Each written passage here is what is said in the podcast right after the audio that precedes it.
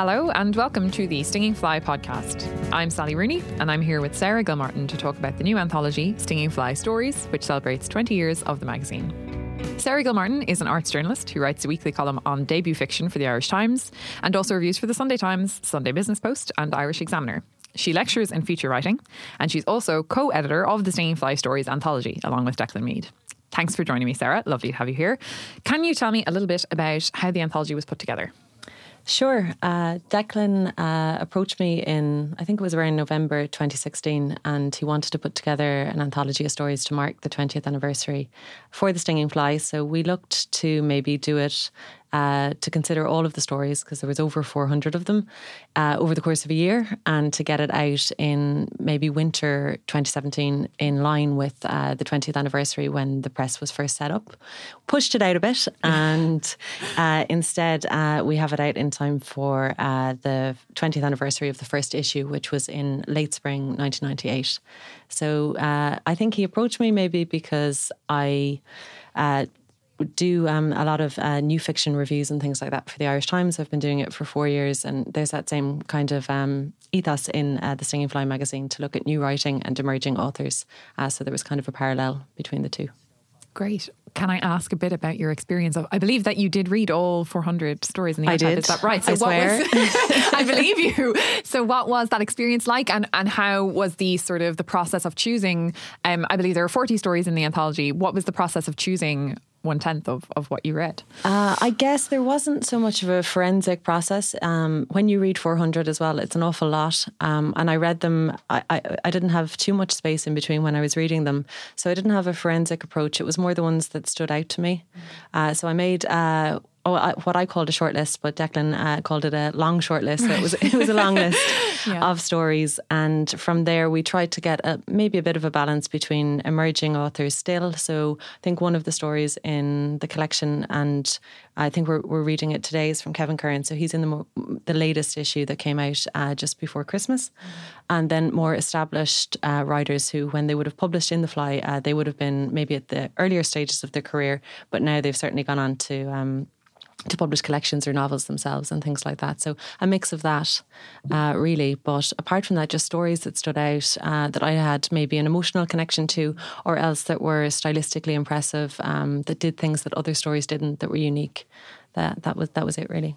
That's very interesting. So you didn't set out with a sort of goal of giving um, giving the reader a précis of where Irish fiction is today or anything like that sort of general. And yet at the same time, the anthology kind of does give a snapshot of maybe because of the by virtue of what the Stinging Fly is, what the Stinging Fly does, it does kind of give uh, a really interesting window onto where Irish literature is at the moment. Yeah, there it, it was kind of a it naturally evolved. There's a nice mix of stories, um, kind of some traditional stories, others that play with form, that kind of thing. But I think you're right because the Stinging Fly has, um, you know, it would have a lot of different types of stories in it anyway. Uh, they kind of naturally just uh, came up through that way.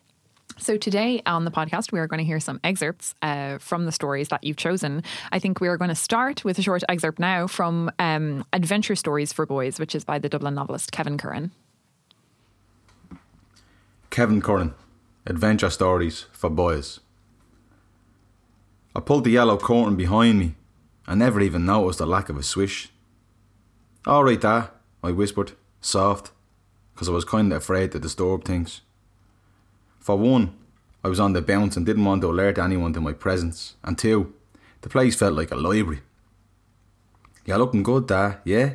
I said, easing my school bag to the ground and lifting the plastic grey chair around to face the side of the bed. I scraped myself in, knees up against the mattress, and took a breath. Got myself together like. I found my dad's hand, the one not bruised and hooked up the tubes, down by his side and rested my wrist on the cold metal rail. I lifted his fingers, just held him while I rested my thumb on his palm. I was always surprised by the warmth and feel of my dad's hand. There was a roughness there like the hard texture of a stray dog's paw. I had no memory of ever holding my dad's hand before. I was what, 15? I'd no memory of holding anyone's hand. Other than Holly's, when I had to bring her to school. But that didn't count. She had to or I'd bait her. I quit in- inspecting his fingers and looked at his face. Sorry I'm late, I said. It's not my. I had to go to class. It seemed with every visit I was discovering something new. Today it was a stubble. Normally it was freshly shaved. I remembered his line from a few weeks before the accident. Mumbled while he was checking his foamy face above the bathroom sink, the razor about to draw down on his cheek, his eyes all bloodshot and dark, staring hard at his reflection. If you're feeling rough as fuck, son, never let them bastards know. A distant trumpet of daytime television played over the ward. A slight breeze from somewhere swayed the curtains, but couldn't budge the heat. Ma says she keeps getting calls and shit. I paused. I was trying to stay all upbeat like they said I should, keep things positive. But it wasn't easy. She's telling me I have to go in or the courts will be on, and, like, then there'll be more trouble. A trolley and its rinky contents stopped outside our yellow enclosure. A voice, the nurse's muffled instructions, filled the gap in a big, thick country accent. The hair on my dad's face was growing high on the cheekbones, like something out of Dawn of the Planet of the Apes. He wouldn't have been impressed. So yeah, Dad, I went to a class. I gave his fingers a gentle squeeze and withdrew my hand and leaned down from my bag. I took out my only book and some old toast I'd fleeced from the breakfast club leftovers nearly two hours before. I settled the book on my lap and said, Where were we, that? But I couldn't concentrate. I was drained, absolutely bollocksed. So instead I said, I met a girl off the train yesterday, that. And so to fill the silence, I went on and told them about how the earphones were in and I was lost dealing with the awful bang of hunger when I heard Taylor call after me. I just strolled on, head down, trying to adjust my walk to stop the instep of my converse from wearing through the, to the socks. Hey Rory, Rory, she shouted, and suddenly she was there, with a big giddy face beaming beside me, our cheeks pinched pink like one of Holly's old dolls we'd left abandoned in our bedroom. Hiya, she melted. I took out the earphones. She smelled fresh and clean, like Hubba Bubba. Ahoy, I said, returning my eyes to the path, trying hard not to pull a redner. She stood too close, but my school shirt smelled like shit after Ma had hand washed it in the sink and dried it on the radiator in the bathroom in one of her manic fits. You need to turn your music down, Taylor gushed. I was calling you for ages. I saw you get off the train and followed you over the wall. I had no ticket either, so you saved me. Were you on the Mitch too? She was almost skipping with the excitement of it all. We were surrounded by suits and hands pocketing weekly tickets and cars reversing out of spaces. The train sounded so loud and sluggish pulling from the platform. Yeah. She giggled and nudged me. Where'd you go? Uh, I, the usual place. Usual place? Oh yeah, you do this a lot, don't you? Suppose. She stopped walking. The crowd had thinned out. I used to think you were like a nerd. I shrugged it off, but still felt the sting. You're going home? she said, a glint in her eyes, the final word a little too rushed.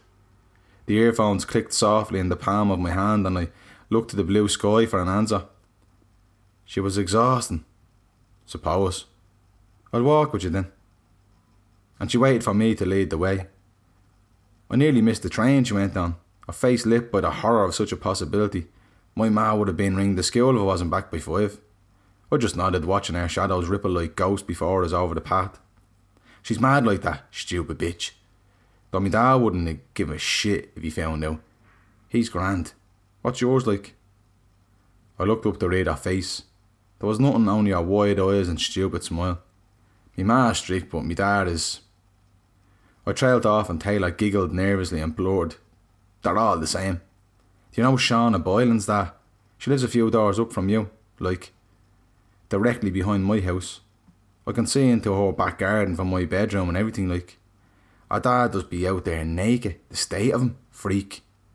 And so it went for the next five minutes of walking, me nodding along to Taylor's shy talk until we reached the estate. It was still bright and sunny, and there were kids out on their bikes, pulling wheelies and circling lazily in the middle of the road. Taylor stopped at the corner beside the drive slowly children playing sign and stretched up on her tippy toes and peered down the row of houses. Looks like you're in the clear. Your dad's van isn't there. She was nibbling at her bottom lip eager for something. I gave her nothing. So she said, See you around then. Maybe the next time you go on the mitch you can give us a shout, yeah? What's your Snapchat? I went, eh, I'm. Mine's Taylor born 56 dot. Add me. And she giggled and hunched over her phone and started typing while she walked away. I watched her go, then craned to look where she just looked. See what she had seen. I lingered on the empty driveway a while, thinking about the fading patch of oil near the porch from his work van. When I was sure she was gone, I put my earphones in and felt myself disappear. I turned away from the road, the driveway, the kids' laughter, and started back towards town, to the empty hours ahead.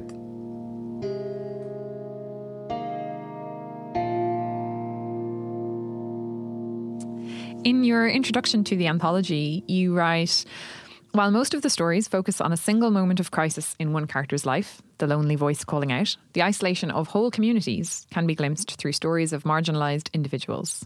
Um, it strikes me that this Kevin Curran story, even in the short excerpt that we just heard, kind of touches on or even exemplifies that idea that you're speaking about. Is that part of why you were drawn to this particular piece, do you think? I think so. Um, he, both uh, the character Rory and his family, they're in a desperate situation for sure. And it really comes through in his voice as the teenager trying to deal with everything at such a young age. And I really like the story because of the way uh, the author kind of slowly reveals it in different details. So you have the breakfast um, club leftovers at the start, uh, reference to an accident, obviously the fact that he's gone to visit his dad in hospital. Um, but the further you get into the story, the more you learn about it. Um, there's a lovely line later on where he talks about uh, he left he left his water bottle in the room, and he's going to be parched for the rest of the day because he left it behind him. Um, and those little details really kind of bring home how desperate the situation is for the whole family. Mm. References, even in that short excerpt that we heard, to um, the sort of pain of hunger and the sense of revelation at that line of oh things are not well here. Um, even after we've seen him visit his his father in hospital. Um, do you think that this story uh, particularly because it's situated in a kind of social context that is revealed um, as the story moves on, that it speaks not only to this individual's journey, um, but also to a kind of broad snapshot of a kind of society at the at the present time. I think so. And I think uh, Kevin Curran is very good at getting that, not just through this voice, but also the voice of Taylor. And again, uh, later on in the story, uh, there's another uh, there's another father and son uh, who uh, the son is about to win a medal, and the whole school is going to celebrate him, and it works as a really nice juxtaposition for this particular boy and his father. but everyone seems to be in some way struggling in the story, and that comes across very clearly. Mm-hmm. Um, I think we might hear a short extract now um, from a very different story called The Quiet um, by the Welsh writer Carys Davies. The Quiet by Carys Davies. She didn't hear him arrive.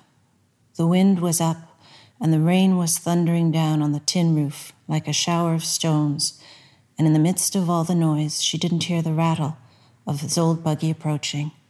She didn't hear the scrape of his iron rimmed wheels on the track, the soft thump of his feet in the wet dust.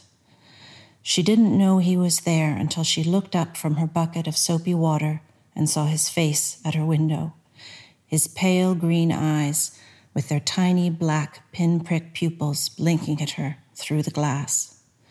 His name was Henry Fowler, and she hated it when he came. She hated him sitting there for hours on end, talking to Tom about hens and beets and pigs, filling his smelly pipe with minute pinches of tobacco from a pouch in his cracked sheepskin waistcoat, tamping down the flakes with his little thumb, lighting and relighting the bowl, and sucking at the stem, slurping his tea, and sitting there on the edge of his chair like a small, observant bird, and all the time stealing glances at her and looking at her with his sharp eyes as if he could see right through her. It filled her with a kind of shame. She felt she'd do almost anything to stop Henry Fowler looking at her like that, anything to make him leave and clear off back to his end of the valley. It felt like the worst thing in the world to her, him looking at her the way he did. He was looking at her now, on the other side of the glass, blinking at her through the falling rain. She wished she didn't have to invite him in. She wished she could send him away without asking him in and offering him a cup of something. But he was their neighbor, and he had come six miles across the valley in his bone shaking old buggy, and the water had begun to pool around the brim of his old felt hat and drip onto the shoulders of his crumpled shirt. It was bouncing back up off the ground and splashing against his boots and his baggy serge trousers. She would have to offer him a chair by the stove for half an hour, refreshment, a cup of tea at least. She wiped her soapy hands on her skirt and went to the door and opened it and called to him. You better come in, Mr. Fowler, out of the rain. Her name was Susan Boyce, and she was 26 years old. It was eight months now since she and Thomas had sailed out of Liverpool on their wedding day aboard the Hurricane in search of a new life. It had excited them both, the idea of starting from nothing. They liked the raised, empty look of everything on the map, the vast, unpunctuated distances. And at the beginning of it all, she hadn't minded that the only company was the sound of the wind and the rain and the crackle of the dry grass in the sunshine. At the beginning of it all, she hadn't minded the quiet. She hadn't minded that when they'd arrived in the town, they'd found nothing more than a single dusty street, no railway station, and no church, only an empty hotel and a draper, a dry goods store that doubled as a doctor's surgery, a smithy, and a pen for market day. She hadn't minded that when they'd ridden out 12 miles into the parched country beyond the town, they'd found rocks and gum trees and small, coarse bushes and the biggest sky she'd ever seen, and in the middle of it all, their own patch of ground and low, fallen down house. She hadn't minded there weren't any other farms nearby, other wives. She hadn't minded that there was no one else but Henry Fowler, who lived six miles off and had no wife. No, she hadn't minded any of it, and wouldn't now, she was sure, if things with Tom were not as they were. Now she wished there was another wife somewhere not too far away, someone she might by this time have come to consider as a friend, someone she might be able to bring herself to tell. But there was no such person. There was her married sister in Poole who she could write to, but what good would that do when it might be a year before a reply came? A year was an eternity, and she didn't think she could last a year. And even then, she wasn't really sure she could get that thing down on paper in the first place. Once, a month ago, when she and Tom had gone to town and he was off buying nails, she'd got as far as the black varnished door of the doctor's consulting room in the dry goods store. She stood there, outside it, gripping her purse, listening to the low murmur of a woman's voice on the other side of the door, and she tried to imagine her own voice in there in its place, and she couldn't. She just couldn't. It was an impossible thing for her to do. What if the doctor said he had to speak to Thomas? What then? If there'd been a church in town, she might have gone to the priest. A priest, she thought, might be an easy person to tell. But even there, she wasn't sure what a priest would say on such a matter. What if he just told her to go back home and pray? Would she be able to tell him that she'd tried that already? That every night for more than half a year she'd lain in bed and prayed till she was blue in the face, and it hadn't worked. Anyway, it was a waste of time to think about a priest because there wasn't a church for a hundred miles. It was a godless place they'd come to. Godless and friendless, and only Henry Fowler's wizened walnut face at her window at nine o'clock in the morning, poking his nose into her private business. Well, she would not sink under it. No, she wouldn't. She'd experienced other setbacks in her life, other disappointments and shocks of one sort or another. It would be the same with this one. She would endure it like anything else, and wasn't it true anyway, that in time all things passed? This would too. There was a remedy in the end for everything.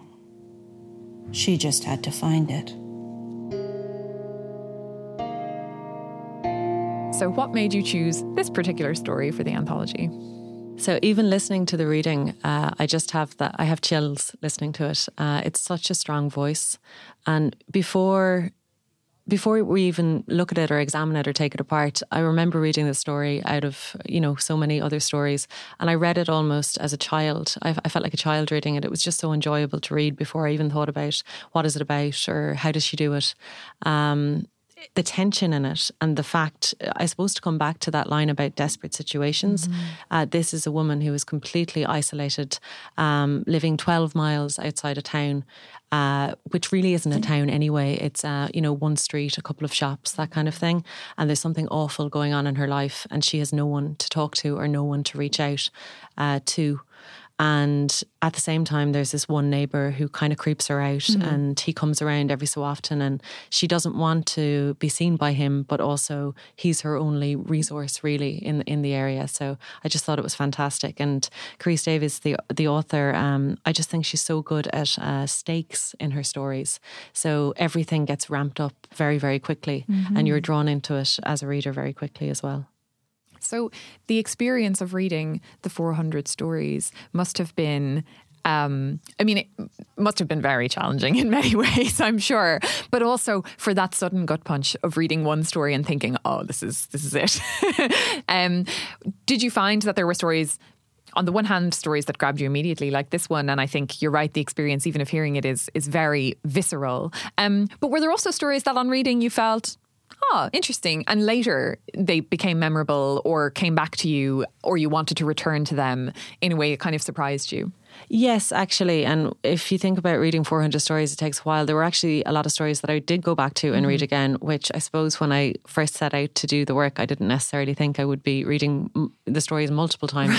Right. uh, but yeah, ones that kind of, um, you know, stayed buried for a little bit. And then sometimes you'd read something similar in another story and it would remind you of a story and you go back to it. Uh, so yeah, that certainly happened. Um, in this particular story, the voice is so um, crucial to mm-hmm. how, how the story works, I think. Um, and gender is also important here. Um, as in, I guess, as in almost every story, you know, it, it has a role. But I think um, in the in this particular one, um, it's so central to how we feel about the narrator and how the narrator, of course, experiences the extreme alienation that she is in. did you find that gender and the and gendered voices and that those ideas were on your mind as you as you read your way through the the 400 stories? Not necessarily and actually we kind of we talked about this afterwards because out of the 40 stories um, I suppose in terms of gender, first of all, before voices, just to look at authors, the breakdown of authors in it. Uh, naturally, I think somewhere over uh, along the the lines of two thirds of the stories are written by women, and there was no conscious effort on on my behalf. Mm. Certainly, when I was going through the stories, but maybe there was an unconscious bias. I'm I'm naturally drawn uh, to to stories written by women, but I don't know. But uh, specifically for the stories and for the voices and the narrators, I don't know. I just took the stories as they came. Sure. I read them as they were. No, that makes perfect sense. And that something doesn't have to be a conscious consideration. And I think you're right that it's there at a it's it's, you know, doing its work at some kind of subconscious level, but it's impossible to pick apart all the significance that's kind of built in there. In this particular story, it's interesting because it starts out very strongly with her voice. You completely identify with her. You don't like Henry at the start. Mm. And it switches uh, just for a few paragraphs uh, midway through the story to his voice. And in another story, in the hands of a lesser writer, it would be very jarring to move away from Susan's story and to switch suddenly to Henry's voice. But here it actually works really well. And then the switch back and it gets you thinking, you know, oh, well, maybe, you know, what, what's he, you don't necessarily think he's good, but you do think about his aims or what he's, what he's out for and that kind of thing. So it's, it works really well. And it's something that I think um, you don't often encounter in short stories, maybe that's a generalization, but because of the compression of the form, you often just have to stick really closely to one consciousness that becomes the sort of overwhelming presence in the story. So for a writer to experiment with the idea of drawing in external sort of um, narrators or perceptions um, from other characters who may seem to be peripheral at the beginning is something that's, I think, really tricky to get right. So it's impressive when a, when a writer can pull it off. And especially when he's the villain. You know, mm. he's been made the yeah. villain at the start of the story, at least, you know, for, from uh, how the reader is taking it. And I suppose it's something that you're told or that you learn maybe not to do in short stories because they're so short. You know, stick with one character, stay with one voice. Um, and it's the same sometimes in novels. And I, I do, I find it really interesting. Uh, why does it work for some people or why does it work for some writers? Why can they do it so well to switch between voices? Um, I was going to say indiscriminately, but obviously it's not maybe indiscriminate. No, with huge discrimination. with huge yeah. discrimination. And then in other in other stories and other novels, it just jars so much, or it's just it looks awkward. Mm-hmm. And I think. Um, sort of the process of characterization, even when writers ha- do restrict themselves, choose to or have to restrict themselves to one particular voice, the process of making other characters other than our narrator or our protagonist really come alive as a presence on the page is another um, difficult thing. And I think this next excerpt that we're going to hear does it so brilliantly that we feel that every single player in this in this story has a backstory all of their own, has a psyche all of their own, um, and even when it remains secret to the reader, we encounter it in such a charismatic and compelling way. So we're going to hear uh, a short reading from uh, Night of the Silver Fox by the Irish short story writer Danielle McLaughlin. Danielle McLaughlin, Night of the Silver Fox. We're in Injun territory now, Kavanagh said when he saw the boy coming across the forecourt. These Limerick bastards would rob the teeth out of your head, and he counted the change down to the last cent before putting it in his pocket. It was almost dark when they pulled back onto the road. Kavanagh threw a packet of crisps across the cab. That'll keep you going, he said. We can't count on Liddy for grub. Four miles before Kilcrochan, they turned down a narrow side road, grass growing up the centre. Briars tore at the sides of the lorry. There's a man in Dundalk runs one of these on vegetable oil, Kavanagh said. Did you ever hear anything about that? No, said Gerard, although he remembered reading something in a newspaper a couple of months back. If he let on that he knew anything at all, Kavanagh would have him tormented. Kavanagh had a child's wonder for the new and the strange. Each new fact was seized upon and dismantled, taken apart like an engine and studied in its various components. He'd been bright at school, but had left at 14 to work in the fish factory. Kavanagh shook his head. I don't think I could stand it, he said. The smell. Must be like driving around in a fucking chipper. Gerard glanced across at Kavanagh and tried to work out if he was serious. Kavanagh was watching the road, fingers drumming the steering wheel, humming to himself again. The light from the dashboard lent a vaguely sainted glow to his features. Gerard decided not to say anything. Kavanagh broke off his humming and sighed. You're all chat this evening, he said. Can't get a word in edgeways. Are you in love or what? Fuck off, Gerard said but he was smiling as he turned to look out at the trees that reached black and tall from the hedges, their branches slapping against the lorry's window. Gerard had first been to Liddy's mink farm back in August, six weeks after he started working for Kavanagh. He had not been able to shake the memory of the place since. It was partly the farm itself, and it was partly Liddy's daughter. She was about 17, with blue black hair and a nose stud, eyes heavily ringed with black liner. When Kavanagh had gone inside with her father, she had taken Gerard across the yard to show him the mink. The mink were housed in sheds a couple of hundred feet long, 20 or 30 feet wide, with low, sloping roofs of galvanized sheeting. The sides were open to the elements, wind blowing in from the mountains to the west.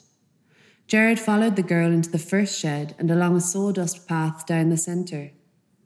In wire mesh cages on either side were thousands of mink, mostly all white, with here and there a brown one. They darted back and forth and stood on their hind legs, heads weaving, snouts pressed against the wire. Their eyes glittered like wet beads, and they twisted and looped, twisted and looped, hurling their bodies against the sides of the cages. Gerard stood in front of a cage and poked a finger through the mesh. A mink stopped chewing its fur and looked at him, a vicious tilt to its chin. It sniffed the air, crept closer, and snapped, grazing the tip of his finger. Then it backed away to stare at him from a distance. The girl was a couple of paces ahead, watching. I suppose you think it's cruel, she said. Her hair was tucked into the hood of her jacket. Gerard examined his finger and shrugged. It's none of my business, he said. The girl stared at him for a moment, saying nothing, her dark eyes narrowing. Then she sighed. It's what they're bred for, she said, turning away. They don't know any different. It was dark when Kavanagh swung the lorry through a muddy entrance with rough concrete pillars on either side. The lorry lurched along an uneven track lined with chain link fencing. In the distance, Jared could make out the long, dark lines of the mink sheds, moonlight glinting on the metal roofs, and beyond them a huddle of outbuildings. Liddy hasn't paid since June, Kavanagh said. So he'll need to come up with the cash tonight. I'll sort you out then. It's all right, Jared said. It's grand. Although it wasn't all right anymore. Kavanagh hadn't paid him in three weeks, and on his last visit home, Jared had to borrow money from his father to pay the rent. I'll sort you out, Kavanagh repeated, as the lorry turned into the yard. The farmhouse was a square, two story building, its whitewash fading, weeds growing from the crevices in the front steps. A cat ran across the lorry's path and hid behind a row of tar barrels. Liddy's mud spattered jeep was parked in the yard, a backlight broken. It would be easy to feel sorry for Liddy, Kavanagh said. But what would be the use in that? They both got out of the lorry. A light came on in the porch, and Liddy himself appeared. He was a stooped, wiry man, a grey cardigan hanging loose from his shoulders, and his eyes darted from Kavanagh to Jared and back again as he came towards them across the yard. His skin had the waxy, pinched look of a museum doll. It reminded Jared of how his mother had looked in the months before she died, and he knew Liddy was sick.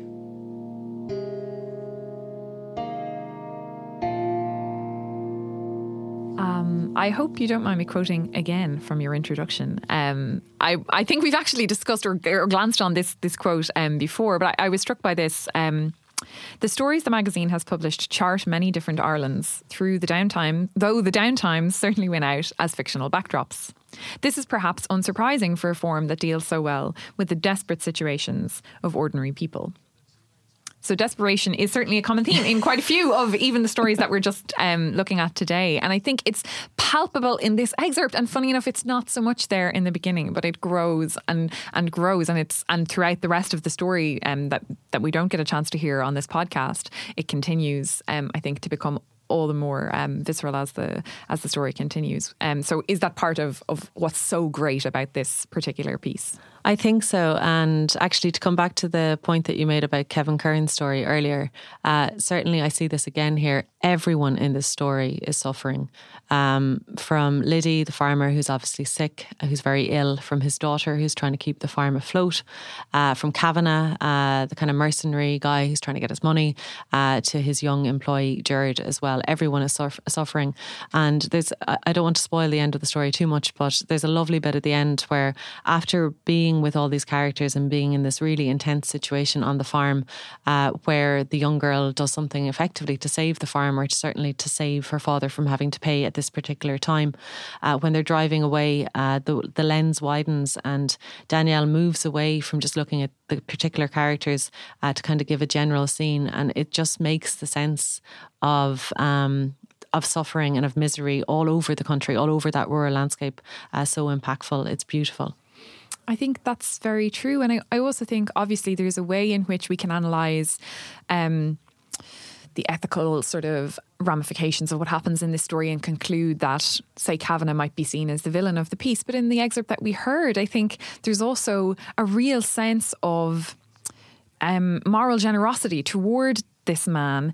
Um, we get a sense of his own motivations and his his his thirst for knowledge, his desire to know and understand more about the world, and the sense that he's been caged in by circumstances. Um, there's a real sympathetic identification with everyone, not just the people who are doing the right thing or you know who seem like the the most sympathetic uh, superficially.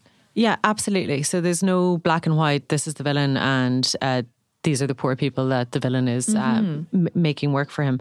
And I suppose you could look at it from the perspective of Rosie as well. You know, what she does is questionable, uh, but she does it in a way that's actually very noble because she's doing it for her father and doing it for the farm. Uh, I particularly, I really liked Kavanagh and the excerpt that I chose. Um, I'm from Limerick, and I just think the dialogue is very Limerick is just very dry and uh, quite sharp, and you know, obviously calling him out the fact that he's not talking. Or, are you in love or what? Uh, there's something just very funny about it. Mm-hmm. So yeah, even though he's after the money, uh, even though he says things like, "But what would be the use in that?" Um, you know, in terms of feeling sorry for Liddy, mm-hmm. Uh, he's actually I find him very appealing as a character as well. Me too. Um, there are also uh, a lot of animals in the story. Mm. Um, in the title of the story, obviously it's a mink farm. I think we saw a cat in the short excerpt that we read, and I think often when, uh, certainly when I've been reading um, submissions to the stinging fly, animals often appear um, in short stories and they frequently have a sort of clear symbolic meaning to the characters. In this story, I think it's something a little bit more complex. It's not quite so easy to analyze what exactly these animals sort of mean, um, what, what exactly they symbolize or signify. They seem to play a kind of ambivalent and quite strange role. They're vicious in a way, but you also, but they're also sympathetic, not unlike not unlike the characters themselves. What do you think um, Danielle McLaughlin is doing with sort of the natural world and, and the animal world in this in this piece? She is fantastic with the natural world, and I say that um, as someone who doesn't really have a huge love for the natural world myself myself. When I read her stories, I read every single line and every single image because the way she describes it is so vivid. Um, she makes me see things that I don't normally see um, as myself uh, in, in, the real world. Um, actually, just to pick up on that line that you said, I love that line about the cat. Uh, I just want to read it here again. A cat ran across the lorry's path and hid behind a row of tar barrels. It just it makes that whole scene come to life. She's not just talking about what's in the farm. She's literally, you know, through the character's eyes, seen that a cat has ran across, and I, I just think it's a great line. But in terms of the other animals, so you've got fish guts at the start. There's quite a grueling, dark, uh, macabre image of the fish guts at the beginning, and then that's kind of echoed at the end uh, at the when he sees all the corpses of the minks. Yes, and I suppose, in a way, um, there are parallels between you know the human lives that are suffering, and certainly the, this kind of cloud of death is hanging over the narrative. So Liddy's very sick. Jared, the narrator, his mother has died, and I think that's kind of coming through uh, with the different types of imagery she's using with the animals. It seems uh, you're right at times macabre, but also incredibly effective in building the atmosphere. Um, it's uh, it kind of seems to me like a classic short story. It's so perfect at what at what it's doing. And um, the next short story we're going to hear an excerpt from, I also think is is a classic and kind of really perfect in its own way, but doing something very strange and uh, and I think quite fresh. So we're going to hear an extract from the story Hump by the Irish writer Nicole Flattery. At 70, after suffering several disappointments, the first being my mother, the second being me, my father died. One evening, he gathered the family in his room and asked if anyone had any questions.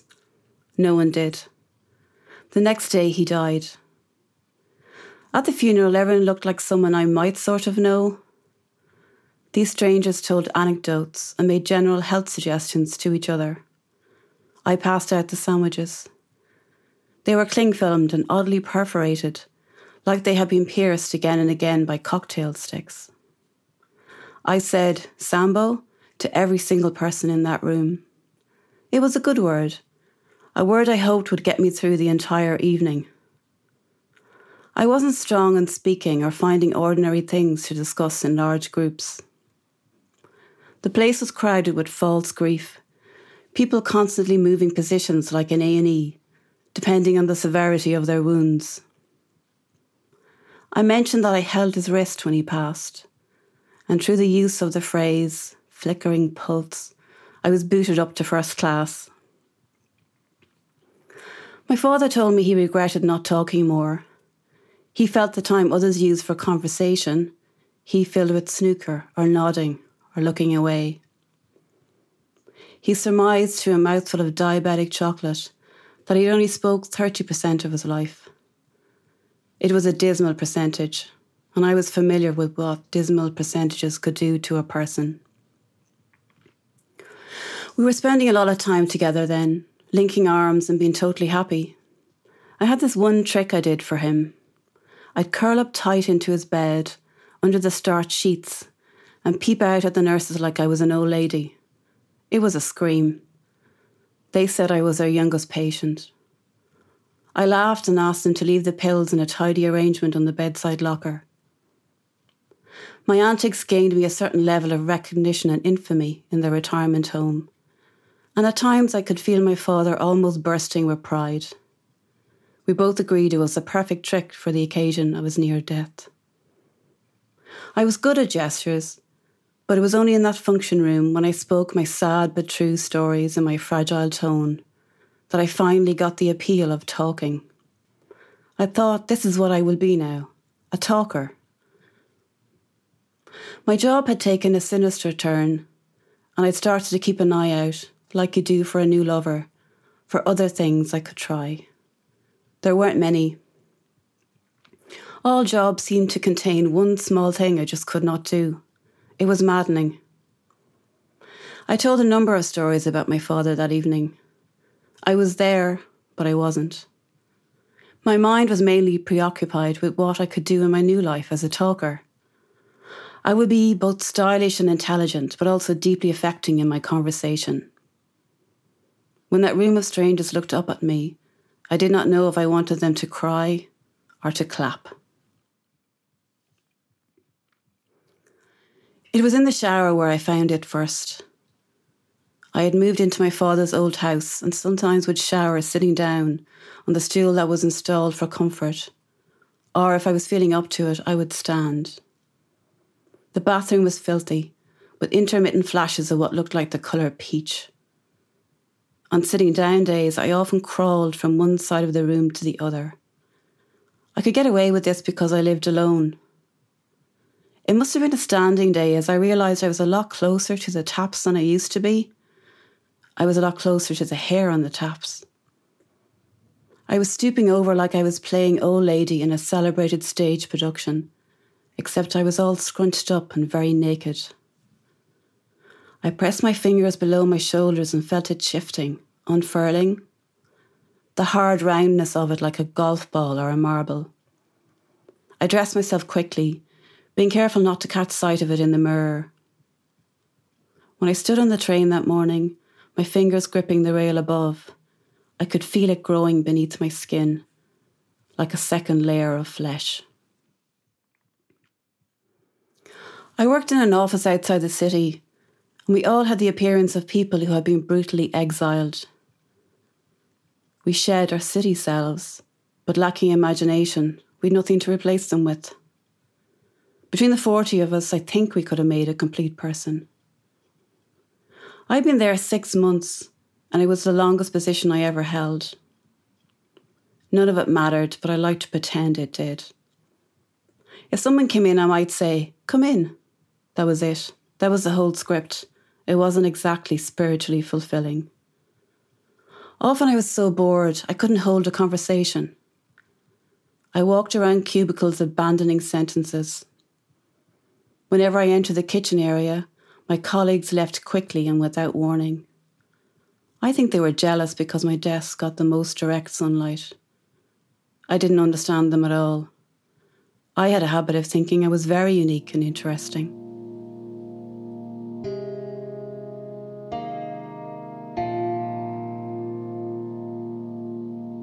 This is one of my, I think, one of my favorite stories um, that the Stinging Fly has published. Um, I think it's it's so extremely funny and um, distinctive. Um, why did you choose this story for inclusion in the anthology? Uh, probably for those two reasons. Uh, they're they're a good starting off point anyway.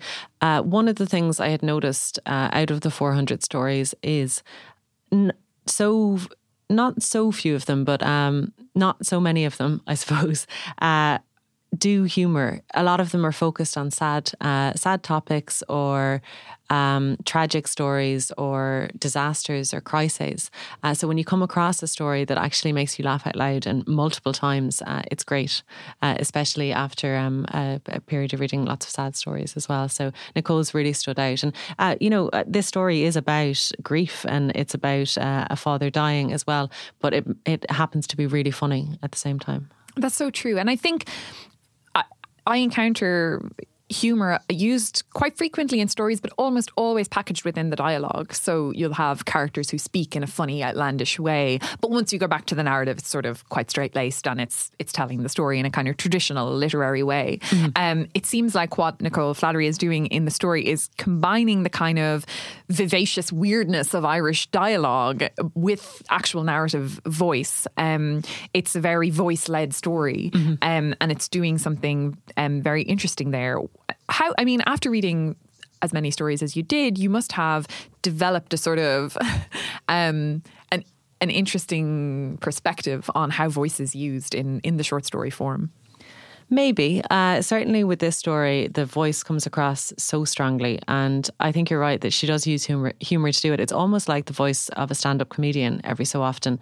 And I think it creates this distance um, that's quite clever uh, because, in a way, it reflects the fact that the story is about loss and I guess about distance uh, because somebody's dead, but also the distance that the reader can't really understand what the character's going through because of that loss. And I think she uses humor uh, to get that across in the in the piece. Um, so while we can hear her voice and we feel like we're identifying with her because everyone likes a laugh or everyone likes a joke, actually, um, I'm not necessarily sure we're in on the joke. Um, I don't even know if she's in on the joke. You know? yes, or what the distance is between the narrator and reader, or between the author and narrator. It all seems like is this quite on the level, or is this all kind of slightly droll and not quite to be taken seriously? Yes. And I think Nicole Flattery is probably playing with that all the way along and not knowing um, the reader not knowing quite how seriously we're supposed to be taking it all. And let us not forget about the hump either. Uh, yes, indeed. Because her work situation is hilarious and what goes on with her boss mm-hmm. is Mm. hilarious. And even when she talks about, you know, the, that opening with the Irish funeral, which can be so stereotypical um, to read. And, you know, there are certainly things in this that you think, yeah, that nails it. But actually, you can use things that people really associate uh, with Irish funerals, like sandwiches, like people coming up to you and wanting to know the details and wanting to know the stories. And you can elevate them in a way. And uh, that's what she does here. But before we even, uh, before we even get to the fact that she suddenly finds the hump in the shower, uh, you've got all these other kind of funny situations that lead up to the hump. So you're almost you know, it doesn't even seem as absurd as it actually is when she gets the hump and then the hump gets bigger because you're in her world. yes, exactly. She's already dragged you into this slightly surreal and yet painfully quite real yeah. um, world. It, it is so interesting to me that the story opens.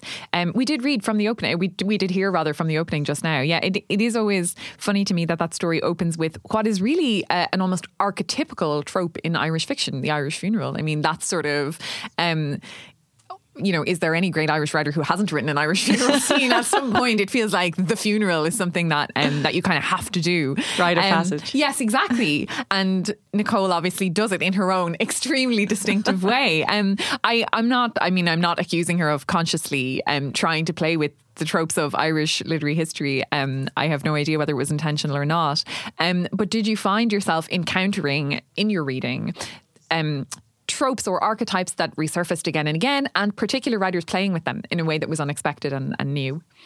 I'm just trying to think uh, how many funerals I came across in, in the quite 400 a few, stories. I would wager. Yeah. Definitely quite a few. Um, also, uh, characters leaving Ireland uh, was another thing. So, kind of escaping from Ireland. Uh, there's a beautiful story by Keith Ridgway in the anthology about a young Irish man uh, who goes to New York and. Um, figures out his sexuality over in New York in a way that he couldn't do back in Ireland. Um, I think it's set maybe late 80s, early 90s.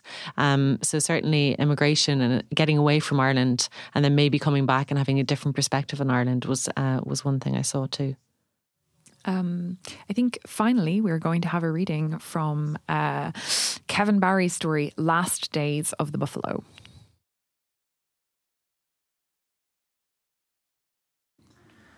Kevin Barry, Last Days of the Buffalo. Foley was six foot five on the morning of his 14th birthday and half as wide again. This is the original brick shithouse we're talking about. He was a clown of a child. His father informed him daily he was fit for faucets. There wasn't a school jumper could be got in the town to fit him. The best his father could do was a chandler's on the dock road that stocked a heavy duty v neck designed for vast trawler men sent to face the wrath of the Irish box. Foley at 14 wore it to face the brothers. In cold weather, the rad in the classroom would seize up, and to free its workings, it needed to be hit a wallop, and this became Foley's job. The teacher would roar down in a hoarse, boo scratched voice Foley, hit that rad now slap by. You're good for something anyway, you big idiot. And he'd slug across the floor, Foley, and the other boys would do the Jaws music. Da da, da da, da da, da da and he'd wind up the shoulder, take a swing at the thing with an opened palm, and it'd gurgle back to life from pure shock of force. Quiet awe would swell in the classroom.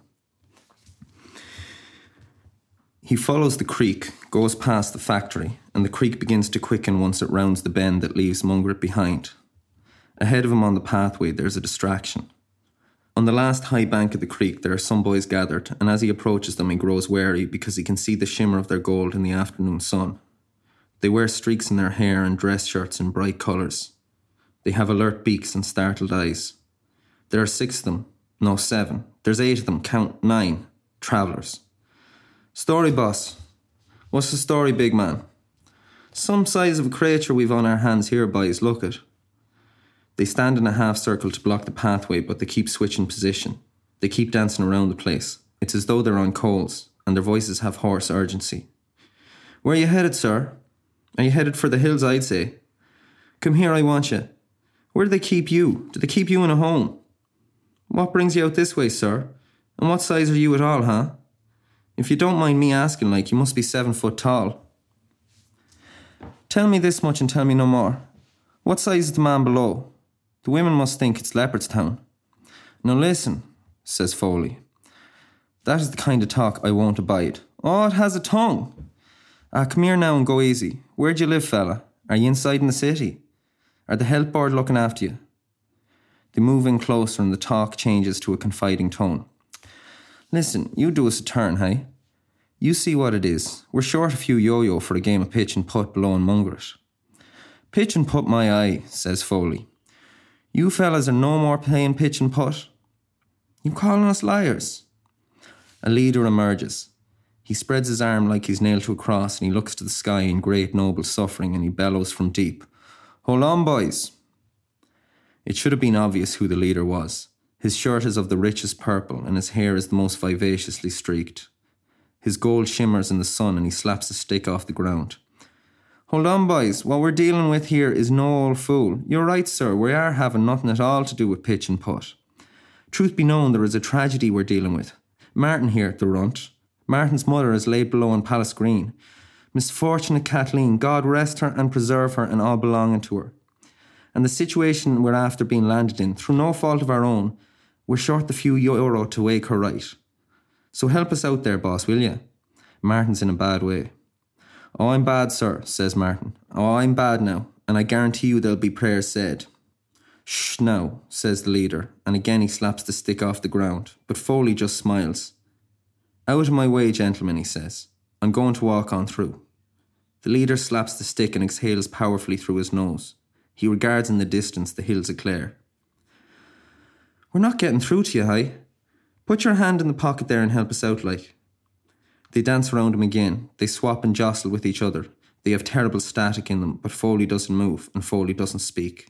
The leader comes a step closer. Who the fuck do you think you are? Foley smiles. Look, he says, we're off on a bad footing. Can we not be civilised? Can we not calm ourselves here? Can we not be pals? Look, I'll tell you what, will you shake my hand? The leader smiles. Negotiations have been smoothed. He opens his face to Foley. He is a reasonable person. Course, he says. Course I'll shake. Foley closes his hand softly around the boy's hand then, and a cold quiver passes between them. It's the feeling in the hazel switch when it divines water, and it's the feeling that comes at night when a tendon in the calf muscle has a twitched memory of a falling step. And it's there too, somehow, in the great confluence of starlings when they spiral and twist like smoke in the evening sky. Foley holds the boy's hand and the feeling sustains for a single necessary moment. You were born the fourth son in a lay-by outside Tarbert, he says, and you'll die a wet afternoon in the coming May. The way I'm seeing it, a white van will go off the road at a T junction. A Hitachi, if I'm seeing it right. And I can tell you this much, Bud, it ain't gonna be pretty. What you saying to me? What you saying to me, you fat fucking freak? The leader shucks his hand free and takes a step back, and the others step back too. Foley, arrogant now, draws a swipe through the air as though he's swatting flies, and he walks on through. For a while, the traveller boys follow and they taunt him from a distance, but he knows they will not make the decision.